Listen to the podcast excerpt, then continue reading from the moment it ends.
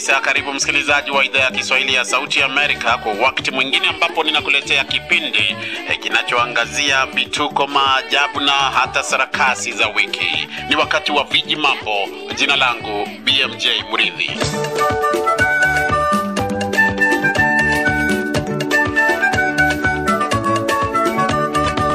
Naam, hii leo nakuletea makala haya kutoka hapa jiji kuu la Kenya, Nairobi, ambapo nimekita kambi eh, kukuletea habari mbalimbali kuhusiana na uchaguzi mkuu wa mwaka huu, na ni uchaguzi ambao pia umegubikwa na vituko vya kila aina, na tunaanza na habari ambayo imegonga vichwa vya habari kumhusu mpiga kura mmoja ambaye amekuwa nyota hususan kwenye mitandao ya kijamii.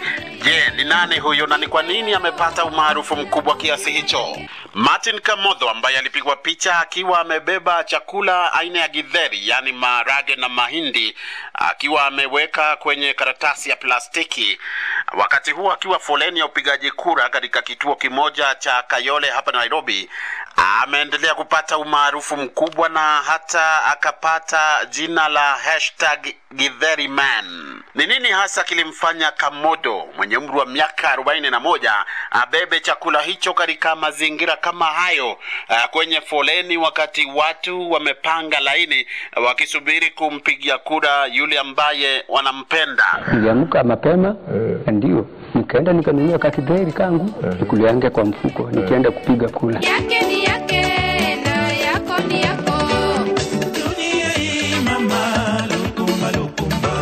Picha za Kamodo zimeenea kila pembe na amekuwa akihojiwa na vyombo kadhaa vya habari hapa nchini Kenya.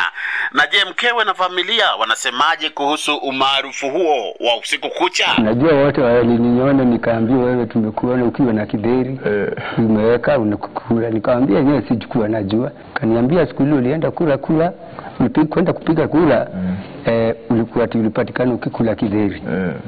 Nikamwambia kweli, kukula Githeri nilimkuwa makosa. Sasa kama nilivyosema, Githeriman anatafutwa na vyombo vingi vya habari hapa Kenya wakitaka kumhoji, na siku ya Alhamisi Githeriman alifanyiwa mahojiano na kituo cha television cha Citizen na akakiri kwamba amekuwa celebrity si haba. Picha zilizokarabatiwa kwa njia ya Photoshop zilimwonyesha Githeriman akiwa na watu maarufu ulimwenguni kote kama anavyoeleza. Tuko na Trump, tunashuka ndege.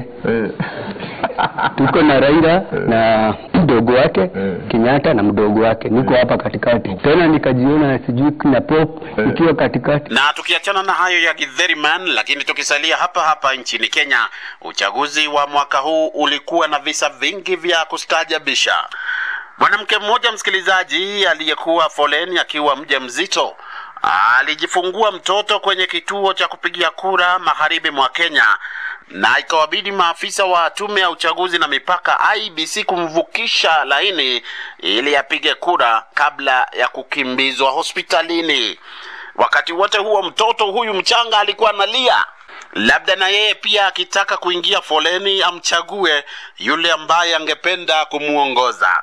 E, katika eneo la Gatundu South vilevile vile mtu mmoja aliletwa akiwa amefungwa mabadeji yaliyoonekana kuwa na damu, na mtu huyu alikuwa amelazwa hospitalini, na wakati alifika kwenye kituo hicho ambacho mimi mwenyewe nilikuwa pale, alieleza kwamba licha ya ugonjwa wake ni lazima angepiga kura kwa sababu ni haki yake ya kikatiba. Aidha, katika maeneo mbalimbali kulikuwa na visa vya kila aina vya watu wenye umri wa zaidi ya miaka mia moja waliojitokeza mapema ili kupiga kura. Mwishowe kabisa, uchaguzi wa mwaka huu uliwavutia watu wengi zaidi kuliko uchaguzi mwingine wowote katika historia ya Kenya, ikiwa ni pamoja na mtu anayejulikana kama Githeri Man. Na kwa hayo kuhusu maajabu yaliyotokea katika upigaji kura hapa nchini Kenya, msikilizaji, naona wakati wangu umekatika, na warejesha studio zetu kubwa pale Washington DC, lakini kabla sijafanya hivyo, eh, kama ilivyo ada, na kuacha na kauli yangu ya wiki hii kwamba hata gidheri kwa ajuala ukaratasi ya nailoni kinaweza kukufanya celebrity mara moja. Kisa na maana, dunia imejaa viji mambo. oh